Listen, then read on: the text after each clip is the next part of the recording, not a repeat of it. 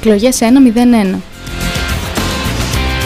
Όλα όσα θες να ξέρεις για τις εκλογές από το Radio Me 88,4.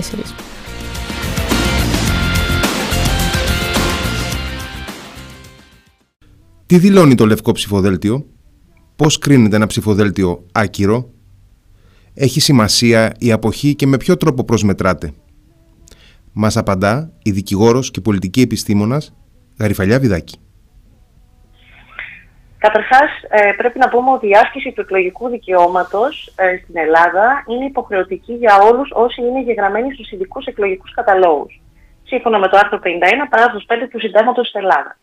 Ο εκλογέας που αδικαιολόγητα δεν ασκεί το δικαίωμά του, τιμωρείται, το δικαίωμα του αυτό, τιμωρείται με φυλάκιση από ένα μήνα ως ένα χρόνο.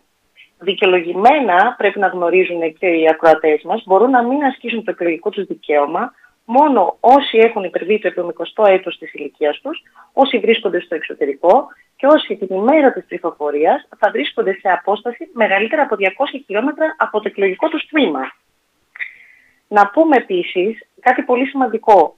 Τα, τα λευκά ψηφοδέλτια δεν ευνοούν το πρώτο κόμμα και πρακτικά δεν πηγαίνουν πουθενά. Παρά την γενική αντίληψη που έχει ο κόσμος.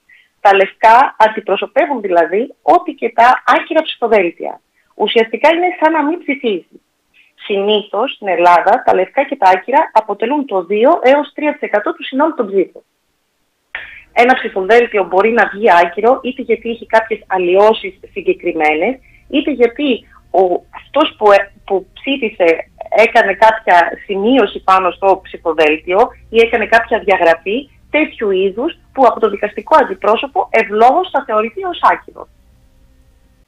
Να εξηγήσουμε επίσης στον κόσμο ότι τα άκυρα και τα λευκά ψηφοδέλτια, κατά την καταμέτρηση δηλαδή, το βράδυ των εκλογών, όταν κλείσουν οι κάλπες και αρχίζουν οι δικαστικοί αντιπρόσωποι και μετράνε, δεν λαμβάνουν το γενικό αύξοντα αριθμό των έγκυρων ψηφοδελτίων, αλλά έχουν τη δική τους αρρύθμιση.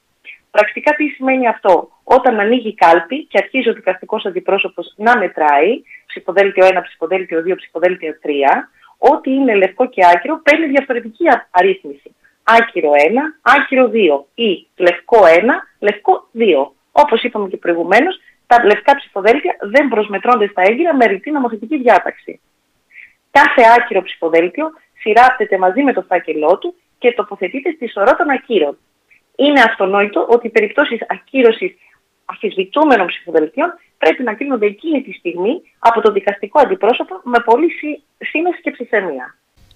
Αν τώρα δούμε μία σειρά ψηφοδελτίων τα οποία βγαίνουν με την ίδια αλλίωση, πρέπει να τα αφήσουμε η δική μου πρόταση και αυτό που ακολουθώ εγώ όταν ε, διεξάγω εκλογές ως δικαστικός αντιπρόσωπος είναι να τα αφήσουμε στην άκρη και στο τέλος να τα μετρήσουμε και να, όταν θα τα ε, μελετήσουμε θα δούμε αν αυτή η αλλίωση είναι εσκεμμένη ή είναι ε, λόγω κάποιου προβλήματος στο τυπογραφείο, για παράδειγμα.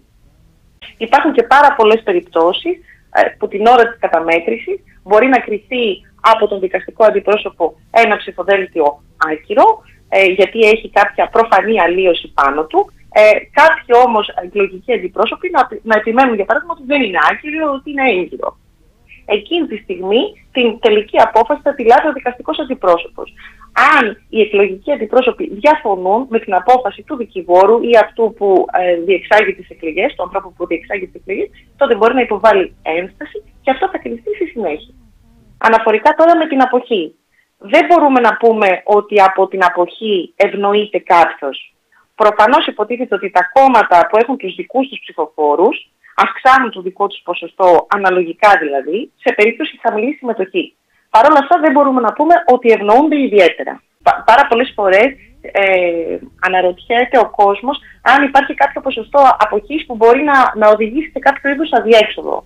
Τυπικά να πούμε ότι δεν υπάρχει κάποιος περιορισμός στο ελληνικό εκλογικό σύστημα και κανείς δηλαδή να μην πάει να ψηφίσει. Φτάνει ένα άτομο σε κάθε εκλογική περιφέρεια για να διαμορφώσει τις 300 έδρες του Κοινοβουλίου στην Ελλάδα γενικώς δεν έχουμε πολύ, πολύ υψηλά ποσοστά από εκεί. 8 εκατομμύρια Έλληνες είναι εγγεγραμμένοι στους εκλογικούς καταλόγους και 6 εκατομμύρια από αυτούς ψηφίζουν στις εκλογές. Από τις εκτιμήσεις που υπάρχουν, εκτιμούμε ότι το 1 εκατομμύριο απέχει, διότι δεν θέλει να ψηφίσει, ενώ οι υπόλοιποι απέχουν και τους δικούς τους προσωπικούς λόγους, όπως λόγοι υγείας. υπήρχε μια συζήτηση ότι σε αυτές τις εκλογές θα δούμε πολύ υψηλά ποσοστά αποχής, το οποίο πιστεύω όμως ότι δεν θα γίνει πραγματικότητα. Εκλογές 1-0-1 Όλα όσα θες να ξέρεις για τις εκλογές από το Radio Me 88,4.